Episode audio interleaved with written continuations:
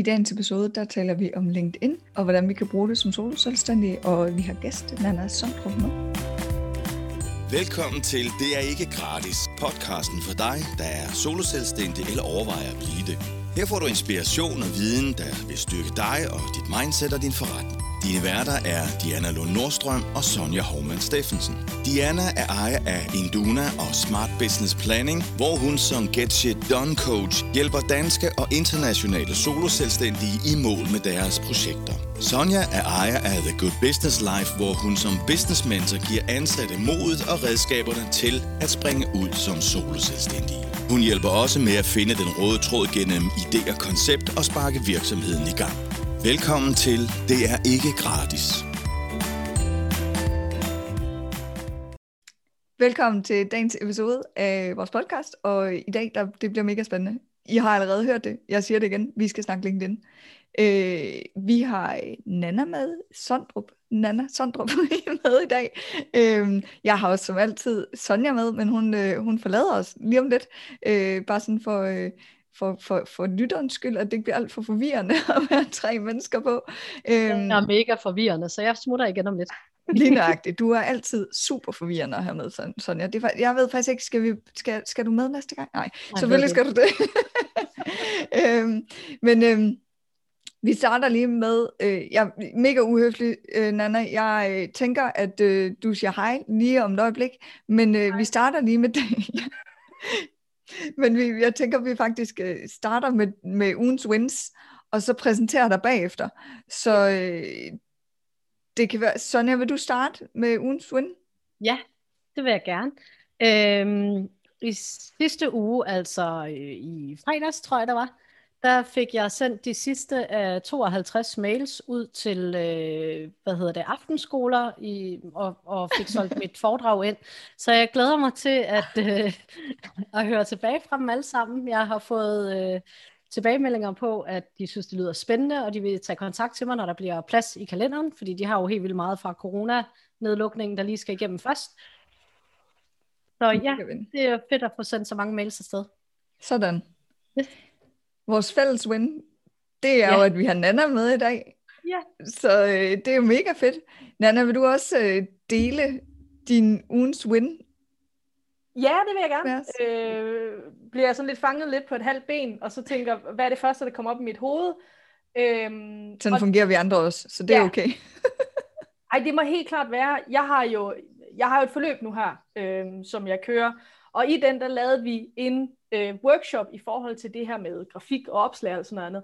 Og, og det var så fantastisk lavpraktisk, det var helt vildt fedt, og det jeg vil gerne sige som min win, det var bare lige for at sætte en kontekst, det jeg vil sige som min win, det var, at da vi var færdige, så sidder de og siger, hvor var det bare dejligt, det var så konkret, jeg føler, at, at jeg har styr på det, jeg føler, at jeg kan forstå det, og det for mig, det betyder bare rigtig meget, du ved, en ting er, at det fungerer op i ens egen hoved, men det at at man har egentlig fået hjulpet sin kunde på en måde, hvor det betyder noget for dem, og de kan se, det virker, jeg kan se det, jeg forstår det, jeg kan gøre det her.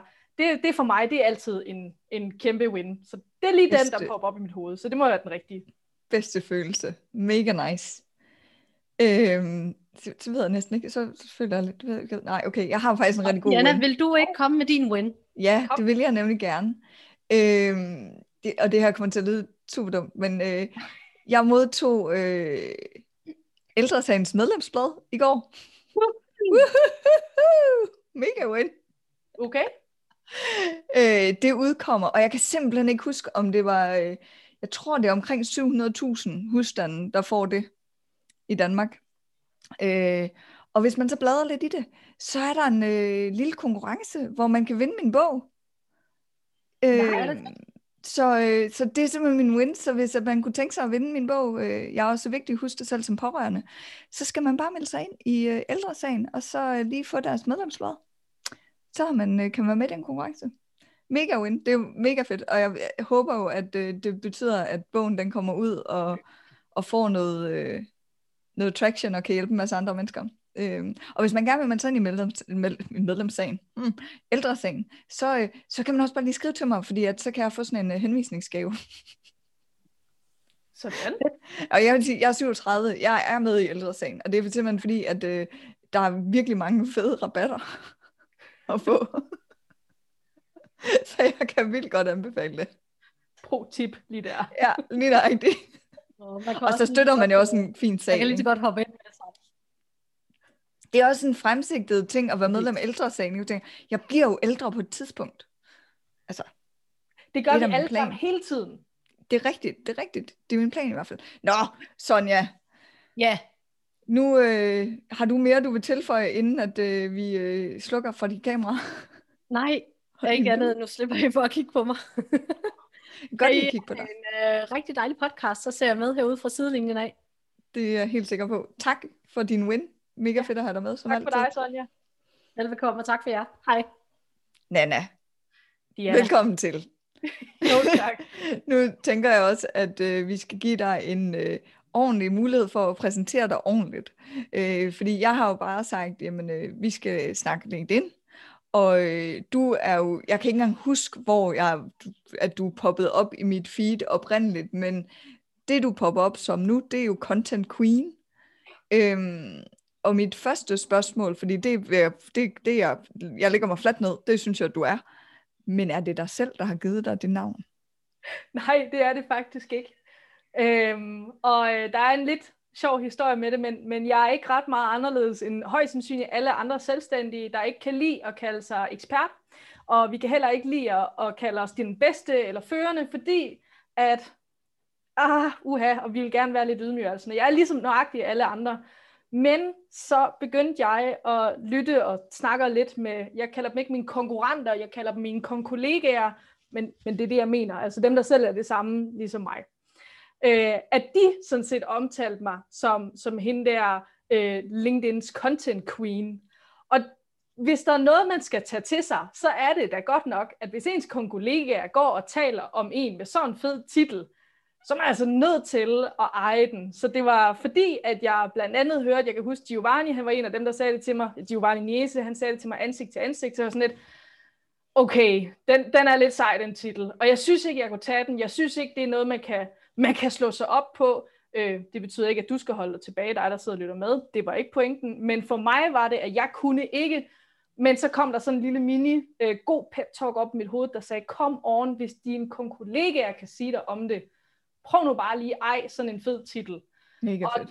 derfor tog jeg den, øh, tog jeg den til mig. Og nu, her er jeg da også okay med den, men jeg kan sige første gang, jeg skulle skrive det ind i stedet, jeg var ikke også? Svindler, imposter, og så kørte den bare derude. Ja, ikke? der er sådan lidt jantelov, ikke? Fuldstændig. Altså, ja. Jeg tror, jeg kan huske et af dine første opslag på LinkedIn, faktisk. Nej. Ja, d- sådan som jeg husker det, så var det øh, på sådan en, øh, en, en skråning med en masse græs og, og noget træer udenfor. Det var sidste sommer. Nej, Nej, det var det ikke. Det, det er meget lang tid siden. men skråning. Ja, det kan også være, at jeg husker fejl. Det er også ligegyldigt. Det var ikke det, vi skulle snakke om. Nå, det var, det, jeg, hvor jeg har skrevet en masse spørgsmål ned, og egentlig så er vinkelen jo det her med, når du er solo selvstændig, Mm. hvad gør du på LinkedIn? Og Ja, jeg tænker, at vi bare tager dem stille og roligt. Har du noget, du tænker, at du har ikke rigtig fået lov at præsentere dig selv sådan ordentligt? Er der noget, du godt lige vil øh, fortælle øhm. om dig selv, Øhm. som giver mening ellers? og det er jo her, hvor den dygtige selvstændige siger, ja, det har jeg da. Og så siger de noget, der lyder mega lækkert og meget kort og meget snappy. Og jeg er ikke lige en af dem i dag. Øhm, men, men hvis vi nu legede, jeg var det, så kunne I sidde og tænke noget godt om mig nu. Men hvis jeg sådan lige skal sige det kort, så, så jo, altså grunden til det der content, det nok har slået sig fast, det er fordi, jeg synes, det fedeste det er indhold. LinkedIn, altså mange af dem, der er gode til LinkedIn, kommer ind med en salgsbaggrund, fordi at det er også en god kanal til det. Jeg kommer ind med en markedsføringsbaggrund, for jeg synes, det er så fedt det her med, hvordan kan vi tiltrække mennesker. Det synes jeg er det fedeste, og jeg fandt jo ud af, at hvordan vi tiltrækker, jamen, det er ved at give noget til folk. Hvis vi giver noget og skaber den her interesse ved at skabe værdi for dem, så er det, at de kommer hen til os, og så skal vi huske os selv på at så egentlig tilbyde det, vi faktisk så også sælger. Tilbyde noget, så være, vi kan få vores forretning til at køre. Og derfor hedder det faktisk, giv først, spørg bagefter, som det motto, jeg nogle gange kører, fordi husk at give noget, så folk de viser interesse for dig, men husk også at spørge, om de har lyst til at købe noget fra dig, fordi så får du den der balance, og samtidig også får fodret, dit, fodret din forretning. Så det er markedsføring, og B2B markedsføring, jeg elsker, og synes, at at jeg, puha, jeg skal lige styre mig selv her. og så er det bare blevet LinkedIn, der er min, der er min platform og content, som jeg elsker aller, allermest. Det er, nok, det er nok det, der er at sige ved det. Og så elsker jeg solo selvstændige. Fordi Ja. de er bare Jeg, Enig, enig. Og jeg er vild med det der øh, med, at men du skal også lige huske at spørge om salget. Altså, du, ja. du, du kan ikke forvente, at folk, de, øh, at de selv egentlig måske endda ved, at du sælger noget. Altså, du, du er nødt til ligesom at gøre virkelig opmærksom på det og sige, er det ikke noget, du skal købe det her? Fordi jeg tænker, det kunne være relevant for dig. Jeg tænker faktisk, det kunne bringe værdi ja. til dig. Så, men ved du hvad, det, det tænker jeg måske, vi kommer ind på. Men jeg har egentlig, egentlig så øh, har jeg tænkt lidt at tage udgangspunkt i sådan meget basis. Så mit første spørgsmål, skal man høre spørgsmål? Spørgsmål. spørgsmål går egentlig på, hvis vi nu siger, jeg er helt ny på LinkedIn. Mm. Hvordan bruger jeg det bedst i forhold til min forretning. Mm. Okay, så vi, så vi tænker, no experience, intet netværk, det er plain for scratch af. Det er det, vi tænker. Ja. Okay, det første trin, jeg vil tage, det er at gøre op med dig selv. Skal du bruge din energi her og din tid her, inden du overhovedet går i gang?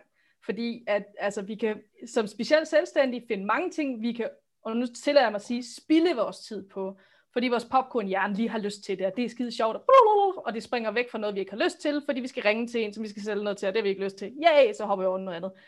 Så inden vi lige pludselig kører med med den begejstring, så spørg dig selv, er det her platformen for mig? Er det her egentlig, jeg skal lægge energi i? Og her er den nemme, og det gælder ikke for alle, men den nemme. Hvis du sælger B2B, er LinkedIn en rigtig god platform.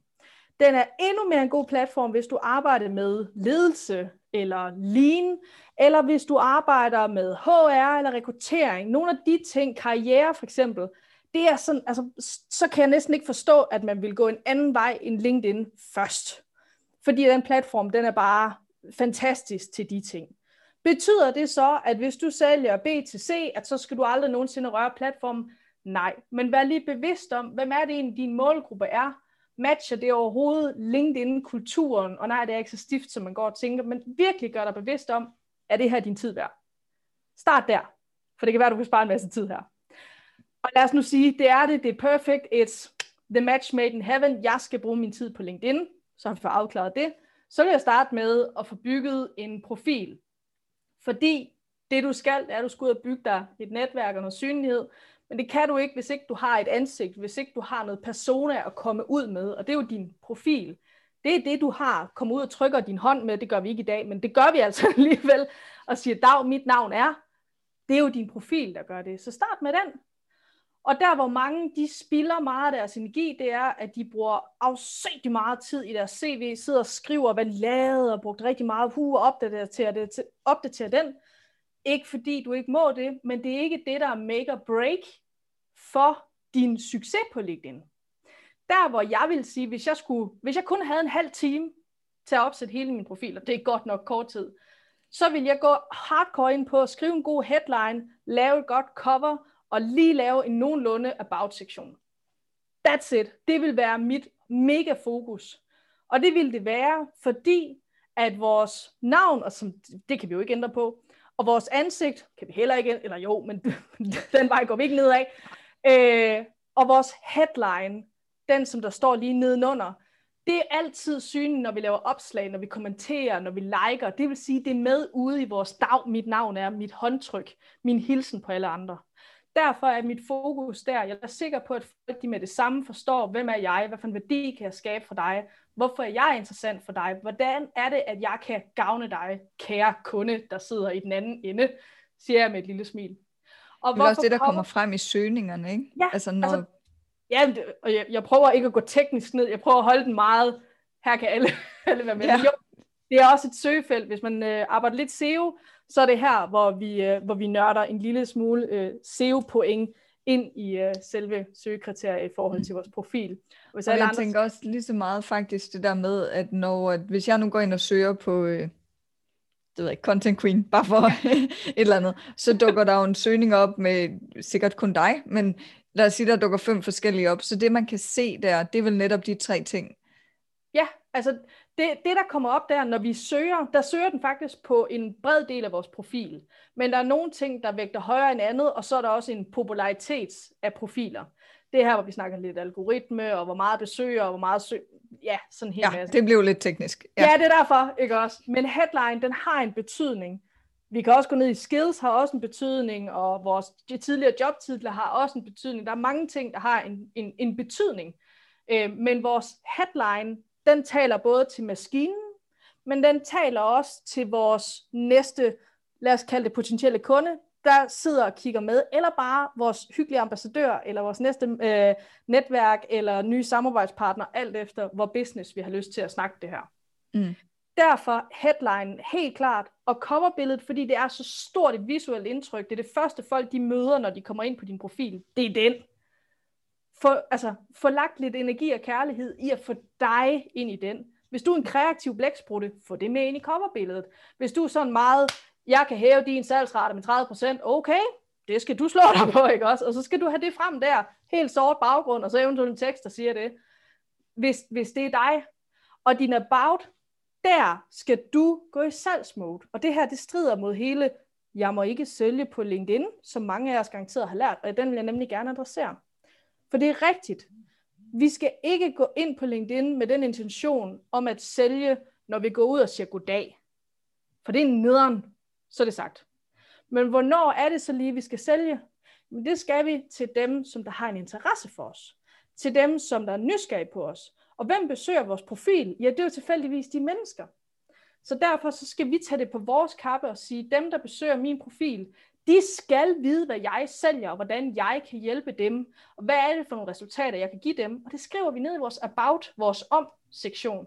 Så hvis der er nogen, der lander på din profil, og ikke forstår, hvad du skal sælge, og hvad du kan gøre for dem, så er det en ommer. Det er så vigtigt, at der skal du virkelig tænke, hvordan kan du hjælpe den person, der virkelig står, øh, jeg vil gerne købe den her løsning. Det skal du tænke. Jeg tænker, jeg skal lige ind og kigge din profil og få lidt inspiration. Den er ikke altid verdens skarpeste. Det er så nemt at være klog på andre, ikke?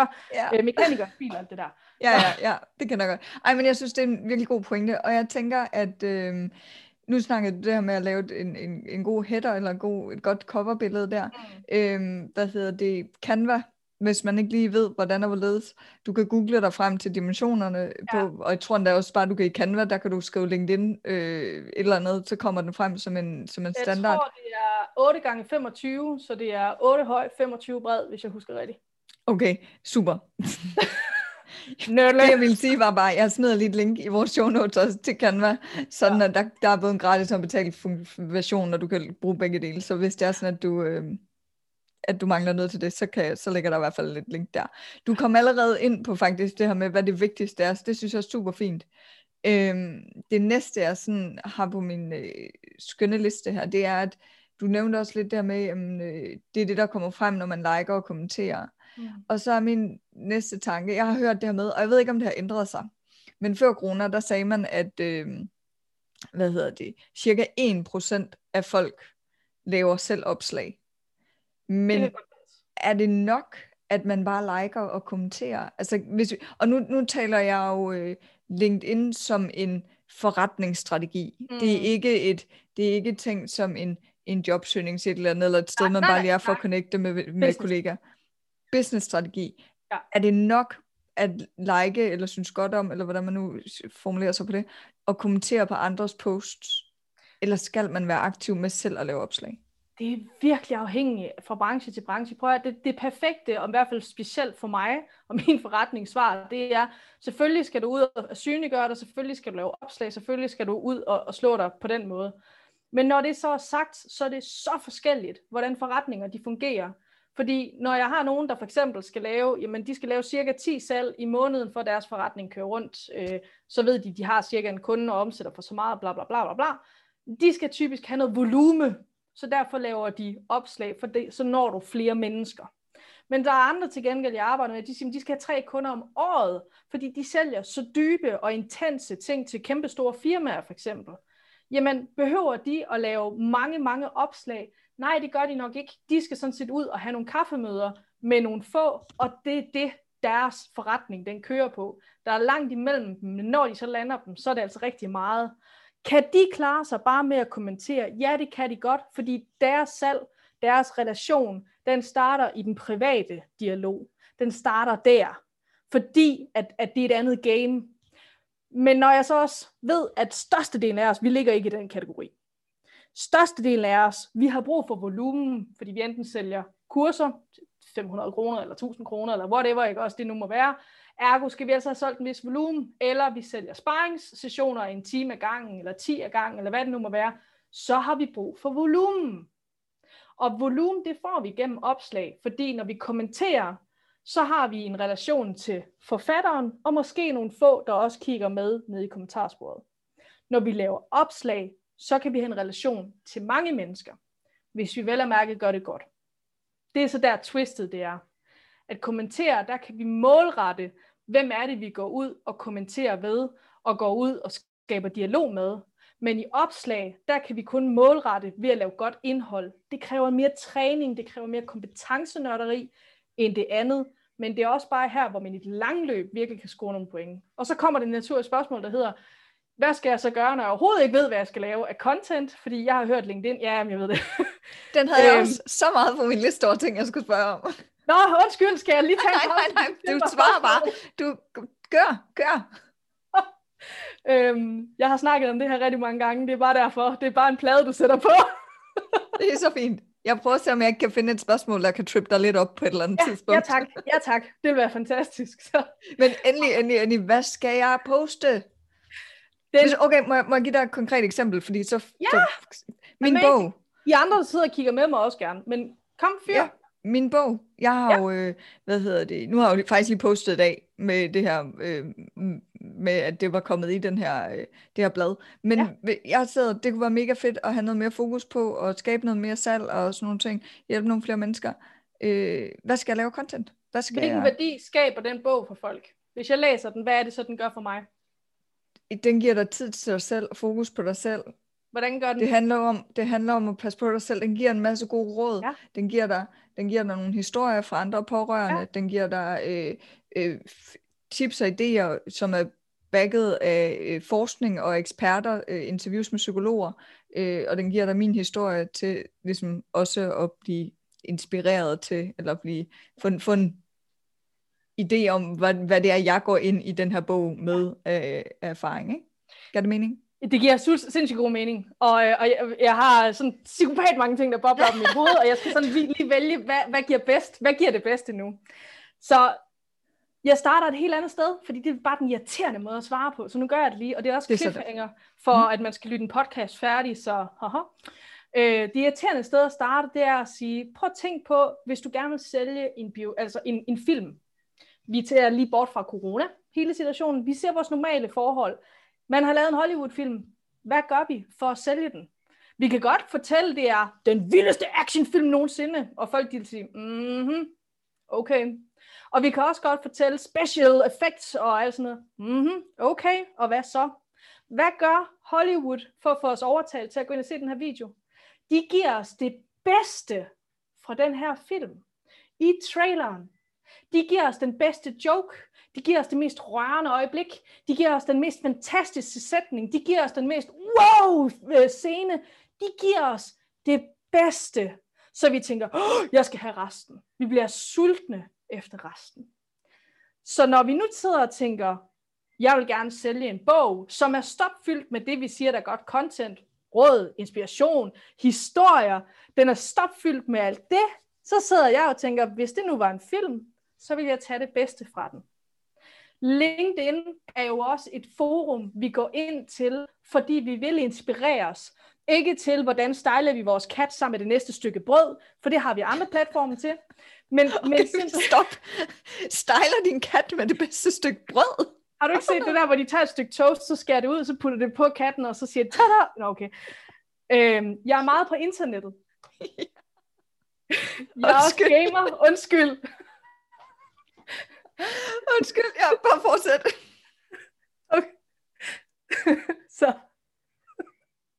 Øh, jeg prøver lige, jeg prøver lige at, at få det der seriøst. Nu skal vi huske på, LinkedIn ja. det er også et meget seriøst forum. Det er det, det er det. Så jeg, så Ikke jeg noget med at grine. Så jeg på podcast, det var totalt ironi. Jeg ved I godt, I ikke kan se mit ansigt, men, men, men det var altså det er det altså ikke. Det er ikke så seriøst. Men vi skal tænke på, hvorfor går man på LinkedIn? Det gør man typisk som, altså, som almindelig konsumerer af indhold. Det gør vi, fordi vi gerne vil lige have et lille input, et lille tip, noget, der, motiverer os til vores hverdag, noget som vi kan gå ind og sige, du er chef, jeg har faktisk det her, eller man kan sige til sine andre, ej, jeg så faktisk det her gode råd, eller nej, kan man gøre det med Outlook, eller når er det sådan, man kan lave content, eller hmm, det vil jeg da prøve at skrive i min næste salgsmail. De der enten tips, eller historier, eller råd, eller teknikker, alt sådan noget, det er vi sultne efter. Så hvis jeg skulle sælge en bog, så vil jeg tage det, som jeg tænkte, oh, hvis jeg giver det her væk, så er der ingen, der køber det. Jeg vil tage det, og jeg vil lave små stykker opslag af det. Ikke det er angstprovokerende. ja, jeg ved det. Jeg ved det, for jeg har også givet noget af mit bedste indhold ud gratis, og det går ondt helt ned i maven, specielt når de så ikke køber bagefter. Der går det ondt. Det er helt altså business. Og lige der, der rammer tanken, jeg gav for meget væk. Det her, det var forfærdeligt, det var virkelig en dum idé jeg, det jeg har knoklet på i flere år måske, det har jeg lige ødelagt for mig selv. Det er en helt almindelig følelse, og jeg tror på, at hvis, hvis man går ned af contentvejen nogensinde, så har man mærket det her, for ellers har man ikke presset sig selv godt nok. Men ligesom Hollywood-filmen, så skal vi lige have resten med. Der er så mange eksempler på, hvor nogle af de dygtigste inden for et eller andet, de simpelthen har givet råd ud her og der, og så har de samlet det enten til et kursus eller til en bog, og så sagt, hey, nu har jeg samlet det for dig, nu skal du ikke søge alle mulige steder, og jeg har taget rytmisk dig igennem tingene, og nu vil jeg have dine penge. Og det er faktisk det, vi betaler for. Vi betaler for den samlede oplevelse, eller det samlede råd, den samlede teknik. Vi vil gerne have det serveret nemt for os. Derfor så køber vi en bog, i stedet for at sidde og læse 10 timer på Google, hvor mange gange vi kan finde de samme ting. Størstedelen af det content og de bøger og de kurser og alt muligt andet, og her har man næsten lyst til at græde, vi selv opfinder, det er der allerede nogle andre, der har skrevet et gratis blogindlæg om. Ikke lige så godt. Det kan vi lige så godt. Selvfølgelig. Men, men, men det er sandheden. Det findes med al sandsynlighed allerede på Google i en eller anden afart. Så derfor det, at vi tør og så sige, nu skal du se her, her er mit bedste, som du måske ville kunne have googlet det til en lidt forringet version over for min konkurrent derovre, som jeg ikke kan lide, blink, blink. Øhm, når vi tør at gøre det, så giver vi også mulighed for, at den kunde i den anden ende kan dømme os for det bedste, vi har. Og hvis det bedste er noget, man tænker, Åh, det er virkelig godt, så er det, vi har lyst til at interesse for resten hvis man ikke tør at hoppe ud i det dybe vand til at starte med, så man måske kan sidde og have tænker, så siger du, okay, jeg laver lige en top 10 rating af, af forskellige ting i min bog. Den her historie, det her råd, bla bla bla bla bla, og så starter jeg ned fra nummer 10 af, i stedet for på nummer 1. Mm. Så har du også stadigvæk hjulpet dig selv godt i gang. Men derved så viser du jo, den show don't tell, du fortæller ikke, det her det er bogen, som der giver dig de gode råd til at finde mere ro. Her er en metode til at finde mere ro, hvis du gerne vil lære mere om det, så skal du fat i den her bog. God pointe. Så. Tak. den, ja, tak. Og jeg håber, at, øh, at det også kunne overføres. Jeg tænker bare, at nogle gange så er det lidt nemmere at forstå tingene med eksempler, og så mm. lærte jeg jo også noget, så jeg kunne bruge. Okay, jeg har stadigvæk en milliard spørgsmål her, så jeg øh, hopper ja. lige tilbage til min liste. Øh, jeg ved ikke, hvorfor jeg er så listefixeret i dag, men det, det er jeg. Det er øhm, skal jeg connecte med alle er spørgsmålet som i, skal du gå ud og connecte med dem, eller skal du acceptere dem, eller hvor ligger den? Jamen, det, både og. Egentlig havde jeg tænkt det som, skal jeg acceptere mm. øh, alle, men jeg synes egentlig, det er en meget god pointe at også vente om. Ja, okay. Lad os, lad, lad os tage dem. Ej, jeg tager den lige overordnet. Okay. Først og fremmest, hvem er det, altså, hvad, hvad er pointen med at have et netværk? Dem vi connecter med, det er jo vores netværk. Jeg kan sige, for mig er det, at lige så snart jeg er connected med nogen, så har jeg en åben dør. Fordi jeg er connected med dig, Diana, så kan jeg skrive til dig. Jeg kan tage kontakt til dig. Du er en åben mulighed for mig. Samtidig med det, i det øjeblik, at vi faktisk connecter, så er der et lille boost. Nu bliver det lidt nørdet, jeg skal nok passe på. Så er der et lille boost i algoritmen, der siger, oh, I har lige connected, I skal se lidt mere til hinanden. Så lige når vi er connected, så er det, at vi bliver faktisk mere eksponeret over for hinanden, enten like og kommenterer, eller i bedste fald deler af opslag. Det vil også sige, at vi strategisk kan tænke de her ting ind, at dem man ligesom er øh, connected med, hvis man nu er connected med sin målgruppe for eksempel, så er det rigtig godt, at vi kommer ud med gode opslag. Når det så er sagt, betyder det så, at vi skal connecte med alle? Jeg gør, fordi jeg tror på, at alle har connectet med mig af en grund. Men hvis det lugter lidt af at være en bot, eller hvis det lugter lidt af at være skamsælgende, så nej, så gider jeg ikke, fordi det går imod den værdi, jeg har omkring, hvordan jeg driver forretning.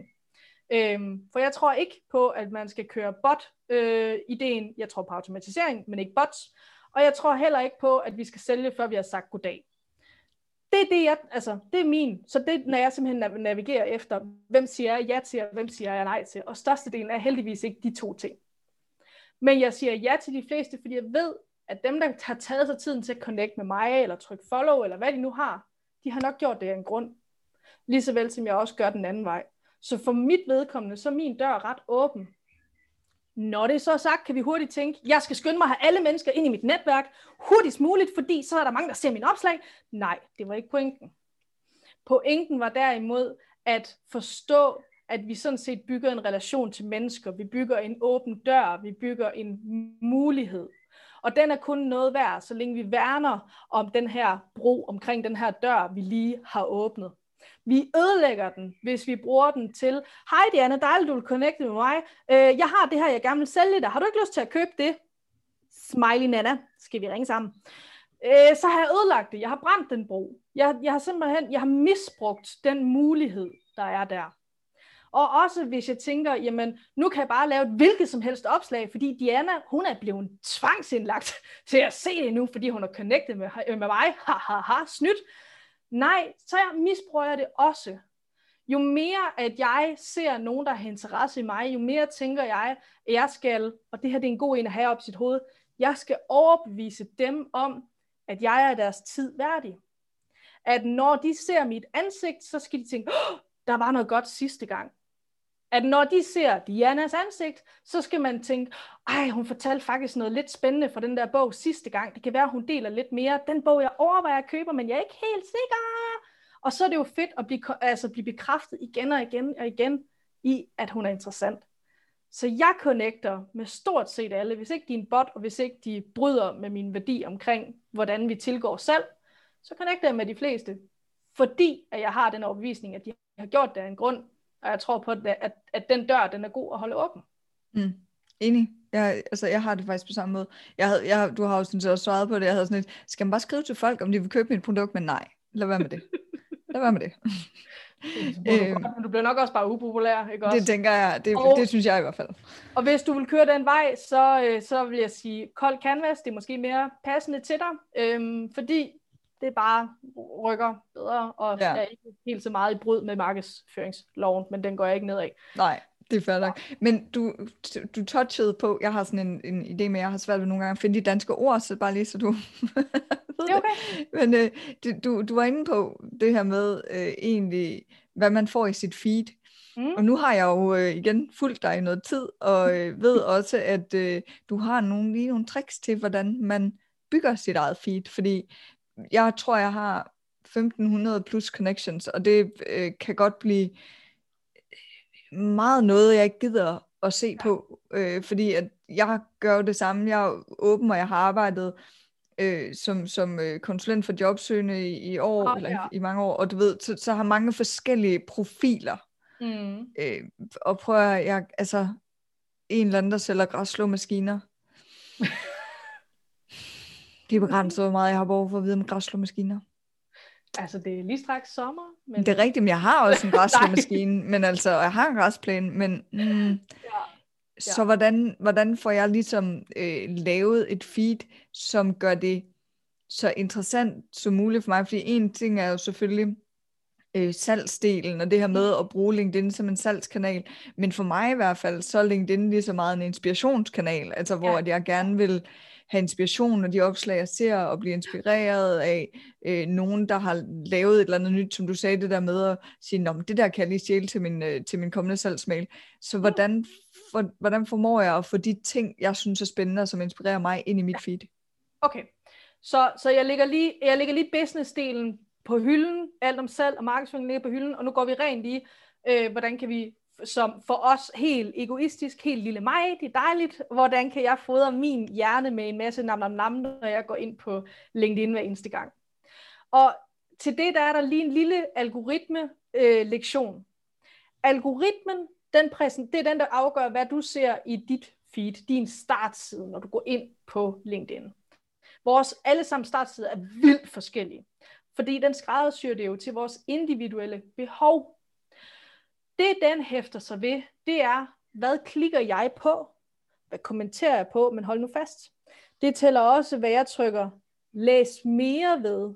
Det tæller også, hvis jeg sætter lyd på en video, hvis jeg starter selv en video, hvis jeg stopper op i længere tid og kigger på noget. Det er min adfærd. Algoritmen kan ikke se, at det her det handler om en græslemaskine, og det her det handler om, øh, hvordan du sælger gennem telefonen. Det kan den ikke se forskel på. Den ser bare det indhold. Men den kan se forskel på, at jeg godt kan lide græslemaskinen, fordi at jeg trykker læs mere, jeg stopper op, og jeg har interesse for den. Men den kan også se, at Diana, hun har altså ikke interesse for græsmaskinen, hun scroller videre, hun gider ikke engang trykke læs mere, det går stærkt, men hun stopper op ved den anden. Så derfor så ved den, hvad er det egentlig, jeg skal se mere af græslemaskinen. Jeg skal se mere af ham, der poster omkring det. Og Diana skal se mere omkring det her med salg gennem telefon, og hvad hun skriver omkring de ting. Så algoritmen, den justerer derefter. Den kigger kun på vores adfærd. Når det så er sagt, så kan den altså også være langsom til at justere de her ting, fordi det kan godt være, at en person skriver et godt opslag den ene dag, men ikke den næste dag, men det betyder ikke, at algoritmen skal vælte hele vores feed derefter. Hvis der er noget, vi ser, vi konsekvent tænker, det her det gider jeg ikke, det giver ingen værdi for mig, den her person giver ikke nogen værdi for mig, så er der altså, at man op i højre, hjerne, højre hjørne af hver eneste opslag, er der tre små prikker, og der kan vi vælge at sige, skjul det her indhold, det har ikke nogen interesse for mig. Du behøver ikke at fjerne personen som connection, fordi du, du vil til at slå op med dem. Øhm, det behøver du heldigvis ikke. Du kan bare gå op og sige, det her det har ikke min interesse. Så fortæller vi algoritmen, det er ikke spændende for mig. Men så skal vi altså også lige tage os selv i hanken, og så sige, hvad laver jeg på LinkedIn? Hvis du sidder og turboscroller igennem dit feed, så får du alt muligt vilkårligt. Og så undskyld mig, men så er der altså andre medier, der er bedre egnet til dit turboskrolleri. Men hvis du går der ind og så siger, nu vil jeg inspirere, så prøv lige at være bevidst om, hvad er det faktisk, du har lyst til at få af input? Hvad er det egentlig, du gerne vil have? Og hvis du gerne vil have noget omkring markedsføring, eller hvis du gerne vil have noget omkring ledelse, eller hvis du gerne vil have noget omkring lean, så når der er personer, der skriver om det, og det kan godt være, at de ikke lavede verdens bedste opslag, men de havde noget omkring nogle af de ting, du havde en interesse for, så stop op, tryk læs mere, og hvis du ikke synes, du kan få det til at give det et like, så giv det i hvert fald din tid. For din tid fortæller også algoritmen, det her, det har jeg min interesse i. Det er vores måde at styre det gennem adfærd. Vi kan speede den her proces op ved følge hashtags, tryk på dem, tryk follow, og, og nu skal vi lige have tungen i munden, for nu bliver det teknisk. Man kan søge efter det indhold, man gerne vil se, og derved hurtigere tjekke, at man får de rigtige ting ind i sit feed. Det du gør, det er, at du går op øverst i LinkedIn, det skal foregå på PC, for ellers bliver det bøvl det her. Øverst på LinkedIn, der er der sådan en søgebar, der er et søgeområde. I den, der kan du for eksempel skrive, lad os sige, at du arbejder med ledelse. Det skal helst være et dansk ord her. Det arbejder du med, jamen så skriver du deroppe, så skriver du ledelse. Og så trykker du Enter. Når du har gjort det, så oppe i toppen, så vil du kunne se, at der typisk står noget med people og groups og companies og post, eller så står det på dansk, så oversætter det, jeg lige har sagt. Der står en masse forskellige ting, som den ligesom kan foreslå dig. Og til at starte med, er den typisk på det, der bare hedder all, og der foreslår den en masse profiler. Hvis du vælger den, der hedder post, eller indlæg, som jeg tror, det hedder på dansk, så får du alle de øh, opslag, der handler om ledelse frem. Så kan du væsentligt hurtigere fortælle den, jeg har lyst til at se mere af det her ved at like, like, like, alt det, du egentlig har interesse i. Og når du ser nogen, der tænker, ej, hvor var det godt, follow personen, connect med personen, og jeg kan fortælle jer, at der er folk, de vil gerne connect med jer, hvis I skriver, hej med dig, jeg så lige det opslag, jeg synes, det var super godt, håber du har lyst til connect. Svaret er ja, absolut ja. Helt ærligt, det er altid ja. Du skal ikke holde dig tilbage, fordi du tænker, at der er nogen, der vil sige nej til dig der. Overhovedet ikke. Det er et ja. På den måde, så speeder du processen op, fordi du går aktivt ind og siger, det her er spændende, de her mennesker er spændende, og gør du det over noget tid, så hver eneste gang du trykker på startsiden, så vil du faktisk møde noget, hvor måske 90% af det, du egentlig har interesse for, det matcher. Det sker ikke på en dag, men det her det er en måde at speede processen op. det vi skal være opmærksom på, det er, at vi går altså væk fra den adfærd, vi normalt kender fra sociale medier, hvor vi slår lidt den her dogne, entertain me, hjerne til, og det er okay, det må vi godt. Men vi skal altså være bevidste om, hvad det er, vi laver, hvis vi er på LinkedIn, fordi jeg vil have input, jeg vil inspireres, jeg vil løftes, så kan vi ikke gå derind med vores sløsede, men det sker nok, øh, hjerne, så er vi nødt til at sige, jeg har noget, jeg vil opnå, og så gå ind og opdrage den derefter. Så kan vi godt sidde og kritisere, hvorfor gør LinkedIn ikke det i forhold til de andre sociale medier? Men det er fordi, de andre sociale medier har vi brugt væsentligt længere tid, var mere faste, så de forstår os bedre, og det gør LinkedIn ikke, fordi vi ikke har opdraget den endnu, fordi vi ikke har brugt den ordentligt. Nå. Mega god pointe. Svar, men, Ja, men, men virkelig, øh, virkelig fedt. Altså det, øh, det synes jeg, det, der, altså den der med, med at søge, det gav mega god mening. Også med hashtags, det er jo, det er jo forholdsvis nyt, kan man sige. Øh, men det er jo mega smart, netop fordi så får man også nye mennesker ind i sit feed, og hvis man måske ikke har så mange connections, øh, så kan det jo være en god måde at udvide sit netværk på også. helt klart. Øhm, jeg har lige connectet med en i dag, fordi jeg kunne se, at han havde været inde og se min, på min profil, og tænkte, hov, han havde da en spændende profil, jamen, så skriver jeg lige og connecter med ham. Skide Fordi, og sk- skriver selvfølgelig en besked og siger, hvorfor jeg gerne vil connecte ja. med ham. Det er jo sådan en kæphest for mig. Jeg synes, det, jeg ved godt, at det ikke er alt, der gør det. Nogle gange smutter den også, men den der med, ej, at få alle de der beskeder, hvor man bare ikke kan se, hvorfor folk de gerne vil connecte med en. Ja. Det er jo, og det er jo det der, nu siger man åben dør, fordi for mig, så er der da mere en åben dør, hvis at folk har skrevet, hvorfor de gerne vil connecte med mig. Og det må gerne bare være, jeg synes, din profil ser spændende ud. Mm. Fordi så er sandsynligheden for, at jeg kigger på deres profil, er også noget større. Mm. Øhm, så, så det der med hele tiden at, at tænke over, hvordan man bruger det, øh, det er mega fedt. Helt. Øhm, jeg, hvor tit skal jeg poste noget? Det kommer an på, hvordan din øh, markedsføringsstandarder den er sat op. Ej, det er også bare et nedansvar. Øh, Ja, kan du godt komme noget konkret? Helt Ja, ærligt, Nana. okay. Her har jeg kæmpet for at få dig med, og så kommer du bare med sådan nogle lortesvar. Altså, øh, nej. Ja. altså, gun to the head. Hvor, hvor tit skal man poste? Gerne to gange i ugen. Okay, Øh, og det er sådan, når, når, når du tvinger mig, øh, hvilket du gør. Du er meget ja, hård. ja, det puha. Nå, men, men det er fordi, Øhm, man kan sagtens poste meget mere, og man kan også godt poste mindre. Jeg har set, hvis jeg sådan skal, hvis du står og siger, men jeg kan ikke, og så vil jeg sige absolut minimum et opslag ugen. Absolut minimum. Fordi så holder vi os stadigvæk sådan lige til stede, og, og vi er der, hvis det er en del af vores markedsføringsstrategi, hvis det er en del af vores, jeg skal lave salg i min forretning, hvis det er en del af det, så sørg for at komme ud, sørg for at være til stede, og det gør du altså, hvis du bare er der minimum en gang i ugen. Der er også den her klassisk, den kommer lige bagefter. Øh, jamen, øh, kan jeg ikke komme til at poste for meget? Kan jeg ikke risikere at spamme folk? Og så siger jeg, "Men det ved du ikke, før du har prøvet for det første. Nej. øh, der er så meget frygt for, at jeg kommer til at spamme, at, at folk de altid går den modsatte vej. Hvor jeg har sådan, prøv nu bare at se, hvor langt du kan gå den. Du kan mærke det over tid, hvis du begynder at få opbygget noget synlighed, og, og, og altså, at folk de begynder at nørde sammen med dig, og like og kommentere, og du så lige pludselig kan se, at nu begynder det at gå nedad, øhm, altså over længere tid, så måske fordi, du endelig har nået at spamme grænsen. Mm. Jeg kan fortælle for mig, der er det, jeg kan udgive cirka fire opslag i ugen, så begynder jeg at nå, at folk de bliver mættet af mig. Der er åbenbart en vis mængde af, hvor meget man har behov for. Men når det så er sagt, vi kan jo se på nogen som Gary Vee, han kan jo lægge 5 til seks opslag op om dagen. Ja. og han er stadigvæk relevant. Så jeg gider ikke at, at stå og sige, puha, du poster for meget. Men jeg vil derimod sige, prøv at finde en god balance mellem kvantiteten og kvaliteten. Ja. Minimum et opslag i ugen, og hvis du kan hamre syv opslag ud hver eneste uge, så vil jeg sige, prøv lige at se efter, om du kan skrue det ned til fire, og så måske lægge lidt mere finesse i det, lægge mere i, jamen dybere råd, eller en længere video, eller lave det til, om til en slide-funktion, så at der kommer noget mere dybde på. Gør et eller andet mere, så du Mm. får den der balance, best of both world, eller hvordan vi nu siger det. Ja, Ja. det blev lidt af Montana, det der. Men, øh, Hvad er din yndlingsfeature på LinkedIn? åh, Åh, oh, det var det spørgsmål. Det var Ja. det, du ikke var vant til at blive spurgt om. nej, det er jeg ikke. Åh. Hvad er min yndlingsfeature? Vil du tænke over det og have et andet spørgsmål imens? Nej, det kommer an, er det sådan en forretningsting, eller er det bare sådan en helt privat ting? Begge dele.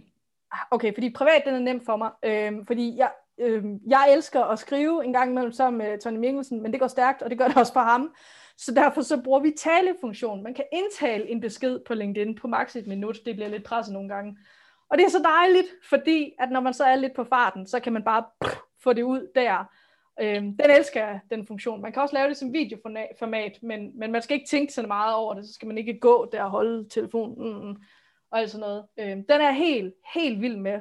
Men sådan rent i forhold til, til business, åh, oh, jamen, øhm, ej, det, det bliver godt nok også meget banalt, men jeg elsker, at jeg kan se, hvem det er, at der har, der har liket øh, mit opslag.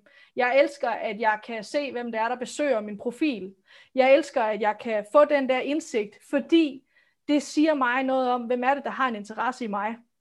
Hvis det nu er min målgruppe, der sidder og kigger med, så kan jeg jo se, er det dem, som der sidder og kigger med? Er det nogen, jeg lige skal have, jeg skal lige have vendt tættere ind på? Er det dem, jeg lige skal have sagt, hej, øh, Diana, jeg kan se, at du kiggede forbi min profil. Det kan være, at du søger øh, nogle gode tips og råd eller sådan noget, det ved jeg ikke. Men hvis det er, så har jeg altså også et nyhedsbrev. Der ligger en hel e-bog. Vil du ikke have den, for eksempel? Øh, og, så og den linker vi selvfølgelig lige til i show notes, ikke? Jo, øh, og, og jeg spørger selvfølgelig, inden jeg klasker linket afsted, fordi så bliver det sådan lidt push i markedsføring. Men, men du ved, det giver mig den indsigt der af en interesse, fordi nogen er tilbageholdende med likes og kommentarer, fordi de ikke enten tør og synlighed, bla, bla bla bla bla. Men det, at de besøger min profil, jeg elsker at have den indsigt. Jeg elsker at kunne se det, fordi det giver mig en mulighed for at følge op på nogen, jeg ellers måske aldrig ville have spottet, der faktisk havde en interesse for mig. Og det er nogle gange bare at åbne døren og så sige, hej Diana, jeg kan se, at du var forbi min profil. Øh, nu ved jeg ikke, om det var helt tilfældigt, men øh, hvis du søgte efter noget konkret, eller leder efter et råd, så siger jeg til, så står jeg til rådighed. Det, så har jeg åbnet den. Og så er det Diana, du er lige min prøvekanin, undskyld. Ja, det er så, så fint. Er det, så er det Diana, hun siger, åh oh, ja, jamen jeg så lige, du havde et råd her den anden dag omkring content, og nu er jeg siddet og bøvlet med det, og jeg kan ikke rigtig komme i gang, så jeg kiggede efter, om du havde nogle flere, for jeg vil gerne til at lave en content, uh, mere content på, på LinkedIn. Det kunne jeg godt tænke mig her griber jeg bolden, bliver mega lykkelig, fordi det er jo lige mit hjørne, siger, ej hvor dejligt, Diana, det er jeg glad for, at du tænker på mig. Hvad vil du gerne opnå med dit content? Og så begynder jeg at gå over i min salgskanal, der hedder, hvad er din målsætning? Jeg vil gerne have noget salg. Nå, okay, så skal vi nok have noget længere gennemarbejde. Så skal vi nok have lært dig til, hvordan du gør det. Har du ikke lyst til at komme med, og så pitcher jeg noget. Det gør jeg simpelthen, fordi jeg kan gribe den der, men bemærk, det her det foregår som en samtale. Det hedder ikke, hej Diana, jeg så, du har været forbi min profil, vil du ikke købe mit kursus? Det sagde jeg ikke. Det kommer ikke til at ske. Men jeg tjekker ind på, hvad er det, Diana, hun kom forbi for? Hvad er det, hendes interesse er for? Havde hun et problem? Måske skal jeg egentlig bare sende hende min e-bog. Måske skal jeg egentlig bare linke til en artikel. Hun er måske ikke længere i hendes relation til mig i forhold til at købe noget. Så derfor skal jeg værne om den relation og lige tjekke med, hvor er hun henne? Og når jeg ligesom finder ud af, hvor er det, okay, hun har også tænkt en målsætning, okay, det er faktisk vigtigt for hendes forretning, yes, hun er altså helt herhenne, hvor det giver mening, at jeg pitcher et produkt ind, så kan jeg bedre, så, så, så er det mere rigtigt. Hun har også selv i talesæt et større behov, mm. og så har jeg altså ikke mast mig ind, og den form for, for salg elsker jeg. Den form for forretning, det synes jeg er dejligt, at man, du ved, kan behovsafdække, kan mm. finde ud af, at det her reelt set nogen, der har brug for det, jeg sælger. Og det, det har jeg mulighed, fordi jeg kan kigge på profilbesøg. Det bliver et langt svar på noget. Øhm, men... men det er så fint, ved du hvad, og jeg, sådan tidsmæssigt er vi også ved at være, men jeg har simpelthen tre spørgsmål ja. tilbage, så jeg prøver at gøre det lidt hurtigt. Øhm, ja. Så kan det være, du kan prøve det samme og se, om det, om det lader sig gøre. Øhm, hvad hedder det? Øhm, betalt profil eller ej? Mm og igen, ja, fordi nu tænker man igen, jeg har sådan lidt, det der jobsøgnings, der, der er lidt en anden vinkel på det, så ja. vi tænker i forhold til at være, være selvstændig. Ja, den, den er ret nem. Hvis øh, du ikke har øh, en masse trafik endnu, lad mig sætte en bar, du kan arbejde efter. Hvis du endnu ikke har rundet øh, 300 profilbesøgende på, altså 300 profilbesøgende på den der tæller, der er derinde over de seneste 90 dage, nej, Lad være med at bruge dine penge på det. Hvorfor? Det er fordi, at mange af de features, der er lækre ved det, det er, at du kan skrive in-mails, du kan se nogle masse kurser, men primært det, at du kan få den supreme liste over, hvem der har besøgt din profil, som var min yndlings. Hvis du skal op og arbejde med alt muligt ekstra, og LinkedIn er din primære salgsvej, så skal du have Sales Navigator, som koster en 800-900 kroner i måneden, men så er det altså også, fordi du vil det der, undskyld mig, shit bare så meget. Mm. Øh, og du er helt op og køre over det. Det er ikke fordi, det, altså det er godt, det er ikke det. Men det er deroppe, du skal op og ringe. Hvis du vil køre tiltrækningsteknikken, minimum 300 profilbesøg, før du begynder at investere i noget. Og det er bare sådan, og når du så sidder og tænker, så skal jeg vel nok have den her businessudgaven. Lad mig lige spare dig for 250 kroner hver eneste måned. Øh, og det her det er ikke mig, der sælger noget, det er mig, der bare er irriterende jyde. Fordi det koster cirka omkring 500 noget at få businessudgaven, men 250 kroner noget at komme ind som øh, jobsøger, halløj. Og nu når vi at tænker, jeg er ikke jobsøger, jeg har en business, det er helt rigtigt. Men hvis du har interesse i bare at se, hvem det er, der kigger på din profil, så dækker jobsøger-funktionen øh, sådan set. Og du kan bare slå alting fra, så du ikke står som jobsøger, men du har muligheden for at se, hvem har besøgt din profil. Og sådan sparede jeg 250 kroner om måneden ved at downranke den dertil. Så hvis Koster du kommer det på... 250 kroner om måneden at have LinkedIn? Det koster 500 kroner, hvis du vil have business. Jesus Christ. Og så koster det, og I må, altså det er ikke 100% det beløb, men det, er sådan, det koster omkring en 800 at have Sales Navigator, og hvis du skal op i Recruiter, så er du vist nok over en 1000, og så er der også øh, den større, ja. Ja, Omega, det, det er det, er vi ikke relevante til, sikkert. Men okay. Altså, Så, så der, først der, ikke før, det hjælper dig ikke. Mm. Don't do it. Okay, super. Perfekt. Tak, det kan vi lide. Vi kan Ja. altid godt lide at spare penge. Ja. Øhm, okay. Ja. Hvis nu, du var en lille bitte smule inde på det øh, tidligere, men øh, sådan perifært inde på det. Øhm, hvis nu, at jeg har min chef på LinkedIn, jeg er stadigvæk ansat, øh, men jeg har egentlig sådan en side hustle, men min chef skal helst ikke vide det, fordi at jeg er jo egentlig sådan på vej til at prøve at bygge det op, sådan at jeg gerne vil noget andet. Altså bygge en egen forretning op. Hvordan kan jeg så bruge LinkedIn? Altså, Ja, jeg, jeg, jeg har fået spørgsmål en del gange, det er derfor.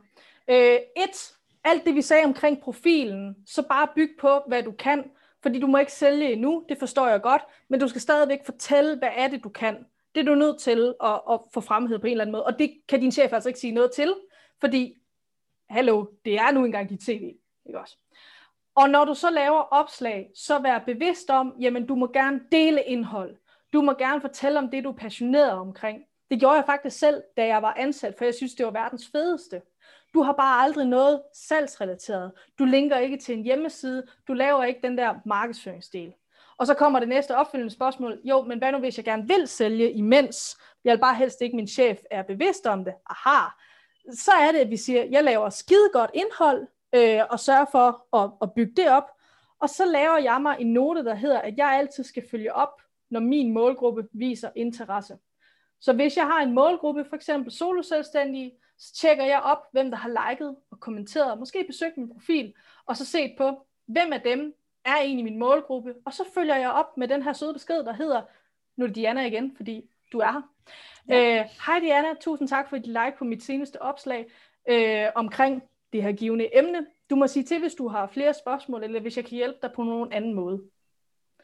Og hvorfor er det fedt? Jamen det er, at Diana hun har først kigget på et råd, jeg har givet hende. Hun har set noget, som, som der gav mening for hende, og jeg følger den bare lige så stille op, åbner døren, og hun kan i bedste fald sige, nej, det var fint, jeg synes bare, det var spændende, og så er det det. Men det kan også være, at Diana siger, åh oh, jamen, jeg havde faktisk tænkt på, at jeg ville kontakte dig, fordi jeg gik og tænkte på bla bla bla bla bla, og så er dialogen ligesom i gang, og så er det, at vi kan komme over og sælge noget. Sådan gør du det, uden at reklamere med, at du har en forretning. Og det er heller ikke ret meget anderledes, end hvis vi har en forretning, bortset fra, der går vi amok i profilen på at fortælle, hvad er det så egentlig, jeg kan. Ja, god pointe. Og så kom der lige et ekstra spørgsmål. Øh, hvor lang tid skal man bruge på LinkedIn? Altså flere tænker, jeg, jeg egentlig ville have spurgt, hvor lang tid bruger du på LinkedIn? Men det tror jeg er et dumt spørgsmål at stille. Det er en. Så, så hvad, hvad, hvad skulle jeg øh, som solo-selvstændig, hvor at mit primære øh, produkt ikke har noget med LinkedIn at gøre, hvad, hvor lang tid skulle jeg bruge om ugen på LinkedIn? Det første, det er, jamen, hvor, hvor vigtig en del af din salgskanal er LinkedIn. Fordi du skal altid lægge din primære energi der, hvor det er, at du har størst chance for at nå din kunde. Hvis dine kunder altid kommer igennem Facebook-grupper, så skal du lægge din energi der, så er LinkedIn altså ikke nummer et. Så kan det godt være, at jeg står her og reklamerer for al din tid, men det passer ikke. Du er nødt til at gå op med dig selv, hvor kommer din salg i din forretning henne. Det er lige den første, og sådan, når jeg lige skal Ja. være sådan lidt bossy. Ja, Når det så er sagt, hvis, altså, hvis du skal have succes med det, så er det svært at slå igennem, hvis du bruger mindre end fire timer i ugen. Og det er det, fordi det at lave indhold, det at køre dialogerne, det tager altså tid. jo mere du gør det, jo mere effekt får du ud af det. Men specielt når du skal starte, lad være med at kaste over LinkedIn, hvis ikke du kan afsætte for eksempel cirka en dag bare til at nørde ned i din profil, for så har du roen til at sidde og nørde med ordene, du har roen til at sætte et billede op, du har roen til alle de her ting. Lad være med at gå i gang med det, hvis ikke du kan bruge din tid ordentligt og faktisk komme i mål med det. Hvis du skal i gang og har aldrig nørdet med det, mere, øh, øh, øh nørdet med det før, prøv at se, om du kan finde 6 timer i ugen, gerne fordelt ud over det. Hvis du siger, at det kan ikke lade sig gøre, så vil jeg sige, så læg din tid et andet sted. Læg din tid et sted, hvor din forretning den vokser. Og det siger jeg med al den respekt for, at vi selvstændige, vi trods alt skal finde noget at leve af, og vi har en forretning, der skal fungere. Og hvis dine kunder kommer fra et andet sted, og det kræver mere af den tid, så er du nødt til at passe på det, fordi du skal have noget at leve af. Mm. Men hvis du kan finde tiden til at komme i gang og sige, nu, kan jeg, nu har jeg overflået en forretning, jeg har styr på det, eller jeg er bare nødt til det, fordi det passer ikke også, whatever det nu må være, så sæt dig selv for, at jeg skal minimum finde 6 timer i ugen til at starte med, og jeg kan køre det ned måske til fire senere. Hvis jeg kan finde mere, er det fantastisk, fordi det er at lære at lave gode opslag, det er at sidde og følge op med målgruppen, og her er vigtigt, at jeg siger målgruppen, det betyder ikke alle, jeg siger ikke, giv al din tid til alle. Jeg siger, giv din tid til din målgruppe, og eventuelt strategiske ambassadører. Nu går jeg altså bare hardcore business. Jeg vil gerne stå og sige en masse, vi skal inspirere, vi skal hjælpe hinanden, og det skal vi også. Men jeg var som om, at vi som selvstændige, vi ikke skal sidde og knokle 80 timer i, 80 øh, timer i ugen. Og derfor sidder jeg og siger, vær nu ops på, hvor bruger du din tid henne? Gå efter det, som faktisk hjælper din forretning. Hvis det er opslag, så gå den vej, og så sørg for at følge op med din målgruppe. Brug din tid på dem, der faktisk kan få din forretning til at vokse, og så du kan gøre en forskel for dem, du egentlig gerne vil gøre det for. Virkelig, virkelig gøre det, fordi du gør dig selv en kæmpe tjeneste, så du ikke skal sidde der og knokle de der psykopat mange timer, som ellers er the new hot at entrepreneur, ja. many, many hours. Jeg er ikke en del af det. Nej, det, det, nej, det stemmer vi heller ikke for her. Så. Øhm, det, men jeg det tænker også... Real talk. Jamen, det, det tænker jeg giver super god mening. Og jeg tænker, hvis nu, at man har det sådan lidt, ah, men jeg har en følelse af, jeg synes egentlig, mine kunder er på Facebook, men jeg synes også, at jeg tit sådan bliver spurgt om, hvad er de længe? Så kunne man jo gå ind og lave LinkedIn-profilen, hvor man bare lige starter med at udfylde øh, ens, hvad hedder det, header og ens altså overskrift og billeder og det der, fordi så har man lige visitkortet, og når man så yeah. senere, altså så kan man bruge det til at connecte med folk, og så kan man senere ligesom lægge den tid og energi i det, der er behov for, når man har den senere i ens business.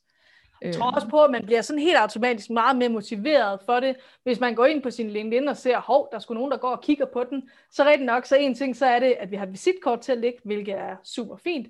Men, men man bliver også sådan lidt mere, åh, så kunne jeg godt tænke mig måske at gøre noget ved den. Ja. Men det er en super fin ting at så sige, det er mit visitkort, så derfor så, så ligger den der så sørg for, at din hjemmeside er præsenteret, eller dit lækre gratis kursus er præsenteret, eller din e-bog, der giver dig øh, folk på dit nyhedsbrev, eller hvad det nu må være. Tænk ind i den øh, trakt, eller tænk ind i den vej. Hvis du giver, øh, hvad hedder det, gratis samtaler inden, så gå den vej. Hvis du bare har lavet et kursus til 300 kroner, så det er sådan rimelig no-brainer, ikke også? Så link til den vej, eller hvad det nu må være. Bare sørg for, at når det bare ligger som noget, og du ikke gør noget ved det, sørg for at hjælpe folk videre, for du skal tænke forretning på din profil. Det er meget, meget vigtigt for mig. Jeg slår meget for, at vi skal give, vi skal skabe værdi, for det tror jeg helt hjertet på.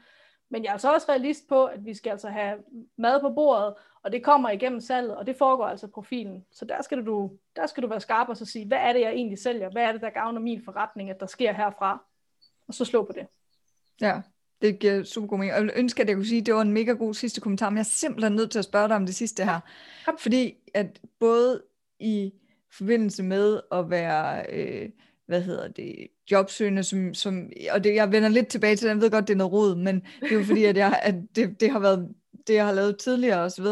Øhm, men både i forhold til det, men også i forhold til, hvis man har flere vinkler på sig. For eksempel, hvis du mm. er øh, ansat, men har virksomhed ved siden af, eller ja. som jeg har, jeg har både en dansk del af min forretning, jeg har også en engelsk del af min forretning. Ja.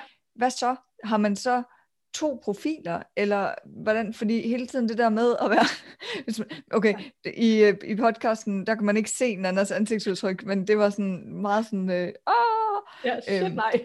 ja, men det der, der, der, grunden til, at jeg spørger, er jo egentlig, fordi det her, vi har jo talt om det flere gange i podcasten med, sørg nu for at have et fokus, altså en, ja. øh, en markedsføringsstrategi, som viser dig som menneske, men med et fokus, sådan at folk de ikke bliver fucking forvirret over, hvad det er, ja. du laver. Ja, og det, det er jeg også meget fortæller for.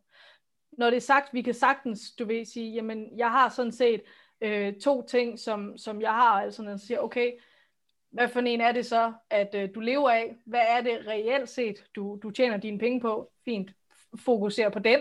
Hvis du gerne vil skifte over til den anden, okay, så gør det lige så stille i din trafik og din markedsføring. Gør det strategisk på den måde.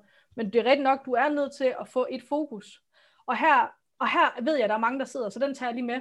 Hvis du for eksempel har, at du har både, du sælger til firmaer, men du sælger også til privatpersoner. Fantastisk. LinkedIn er til firmaer, og Facebook, Instagram eller hvad du med ellers, Pinterest, det kører du til privatpersoner. Så del det op på den måde, så ved du også, hvem taler du til. Og den er der mange, der sidder med, så det er derfor, jeg siger den. Så del det op efter din målgruppe, for vi har en forskellig adfærd, vi har en forskellig tilgang, så det er også en nem måde for dig at vide, hvornår gør jeg det ene, og hvornår gør jeg det andet. Og så kan du skræddersy din profil til at snakke til en beslutningstager, hvor til at på Instagram, der snakker du til mor, der skal til at bage, eller hvad du nu sælger, ikke også? Jeg ved det ikke. Øhm, men så ved du, hvem taler du til, og hvordan, hvordan gør du det. Så, og når alt det her det er sagt, fordi jeg ved ikke, om du har flere spørgsmål, men det her det er sindssygt vigtigt for mig at sige. Hvis du gerne vil i gang med indhold, så den første ting, du skal, det er at lade være med at gå og tænke, det skal være perfekt. Bare start. Det er den første ting. Det er så vigtigt. Jeg lavede så mange bummer til at starte med, men jeg lover jer for, at jeg var ikke kommet her til, hvor jeg er i dag, hvis jeg havde og tænkt, at jeg skulle gøre det rigtige fra start af. Og den anden ting, hvis du ikke ved, hvad du skal skrive om, så her er verdens bedste tip. Fortæl om din dag ved at gøre enten at sige, hvad var det bedste råd? Hvad var det bedste spørgsmål? Hvad var den bedste oplevelse? Eller en eller anden Bare vælg en af tingene. Den bedste ting for din dag, der er sket. Og så fortæl, hvorfor var det det bedste råd? Hvorfor var det det bedste spørgsmål? Hvorfor øh, var det den bedste oplevelse? Og du skal parkere alt tanker om salg, for det forvirrer. Væk med det. Bare fortæl om det. Fordi så begynder du at lave indhold, hvor du giver dybde i form af, hvorfor er det et godt råd, hvorfor er det et godt spørgsmål, hvorfor er det en god oplevelse. Du kommer ned i noget dybde, du kommer ned i sådan noget substans, og så har du allerede fat i noget af det vigtigste, når vi egentlig laver markedsføring på LinkedIn, netop substans og indhold. Så det var lige jeg skulle have den med. Det var, jeg kunne ikke... Ja, det var, det var så perfekt, og jeg synes, i forhold til din anden pointe, det her med, at bare starte, altså virkelig, ja. nu har jeg jo lige, jeg har lige startet en YouTube-kanal, hvor jeg det Ej. der med, at øh, jeg, altså jeg, jeg bliver ved med at sammenligne mig med folk som sådan en, hvad der hedder, Matt Giavelli, tror jeg han hedder, som er fucking videograf, altså og laver de vildeste videoer, hvor jeg bare tænker, det er jo sådan en YouTube-video skal være. Så, nej, det er ikke Ej, sådan en YouTube-video skal være så vær lige sød ved dig selv, og så se en lille smule PewDiePie, for han er en af de største øh, YouTuber, der overhovedet er, men vi alle sammen griner af ham, fordi hans kvalitet af videoer, den er forfærdelig, og nu er det bare blevet sådan en standing joke, standing meme, at, at det er for dårligt, og, og så kan man også se, hvor basic tingene egentlig kan sættes op, og stadigvæk køre med over 100 millioner subscribers. Oh, altså. Jesus. Ja, jeg har fire, tror jeg. Tre. det er tre ihærdige. Og, hvis ja, bare... og den ene er min mand. Nå, jeg skulle lige sige, er en din mor, fordi det plejer altså. Nej, dog ikke. Jeg tror ikke, min mor ved, hvad YouTube er. Nå, okay. Ej, men mand, det tæller også. Ja, så, men, men egentlig pointen var lidt det her, som du også siger, hvor jeg vil sige, mm, det der med, om det er på LinkedIn, eller det er på YouTube, eller ja. hvor fileren det er. Altså, du bliver aldrig perfekt, hvis du ikke starter. Nope. Du, og du skal, altså man skal virkelig lade være med at sammenligne sig. Det er jo fint at få inspiration til øh, altså temaer. Jeg kommer heller ikke, jeg kan jo ikke gå på LinkedIn og tænke, jeg skal lave, øh, jeg skal lave øh, lige så gode opslag som Nana. Nej, og, og hvad, altså, undskyld, hvad er også det? Hele den der idé om, fordi jeg kan, prøv at, jeg kan lige så meget være fanget i, ej, hvor vil jeg ønske, at jeg kunne skrive ligesom ham. Ej, hvor vil jeg ønske, at jeg kunne berøre mig ligesom hende. Ej, hvor vil jeg... jeg kan også være fanget i det der. Jeg har da også nogen, jeg går og kigger på, hvor vil jeg ønske. Problemet er, når jeg gør det, så ender jeg med ikke at være mig. Jeg ender med at tro, at jeg skal være dem. Og det i sig selv, synes jeg, er den største skam, vi kan gøre. At perfektionismen får os faktisk til at jagte noget væk fra os selv. Jagte alle mulige andre, hvordan de gør det. I stedet for at kigge ind af og sige, hvad er det egentlig, jeg er glad for? Hvad er det egentlig, jeg har lyst til at dele ud af af råd? af det der gode spørgsmål, af den der gode teknik, af den her fede quote, jeg lige hørte, eller hvad det nu må være. Hvis jeg fokuserer på de ting, så bruger jeg min autentiske jeg i stedet for, og det resonerer folk langt bedre med, end the perfect thing I saw over there that worked. Altså, pff, altså, altså jeg er sikker på, at Sonja, hun sidder og klapper i hendes hænder lige nu. så meget. Det, det er perfekt. Det er så perfekt. Nana, hvis man nu godt vil følge dig, udover at vi selvfølgelig putter links i show notes, men hvor fanger man dig? Jeg tænker LinkedIn, umiddelbart. Ja, det er et ret godt sted.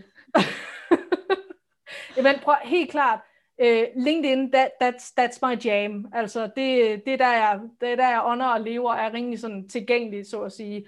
Um, det, det er der. Jeg har også andre sociale medier, men det er sådan mere fordi, ja, det, det, det skulle man også, og, og, og sådan er man også. Men ellers så har jeg jo også et, et nyhedsbrev, jeg er rigtig glad for. Ikke at jeg sender noget ud super tit, for det er sådan et meget, jeg vil have noget vigtigt på hjertet ting, og jeg vil have noget dybt på hjertet, men det er så også der, hvor jeg smider du ved, de tunge ting ind, så som min e-bog, øhm, som vi nævnte lige før, og til dem, der sidder og nørder, okay, hvad er det for en e-bog, du har snakket om? Det er sådan set bare en, øh, en e-bog, hvor jeg har samlet 35 gode eksempler på LinkedIn-opslag, og den er blevet intet mindre end, jeg tror, næsten 90 sider lang, fordi jeg også har stoppet den med, hvorfor er det her godt? Hvad var det, personen gjorde? Hvorfor virkede det her? Hvad er det, du skal huske herfra?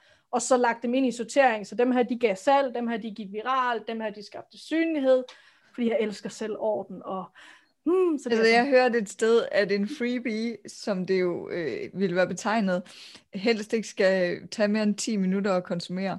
Det har jeg også hørt. Det, jeg elsker at regler samtidig, ja. og det er meget svært.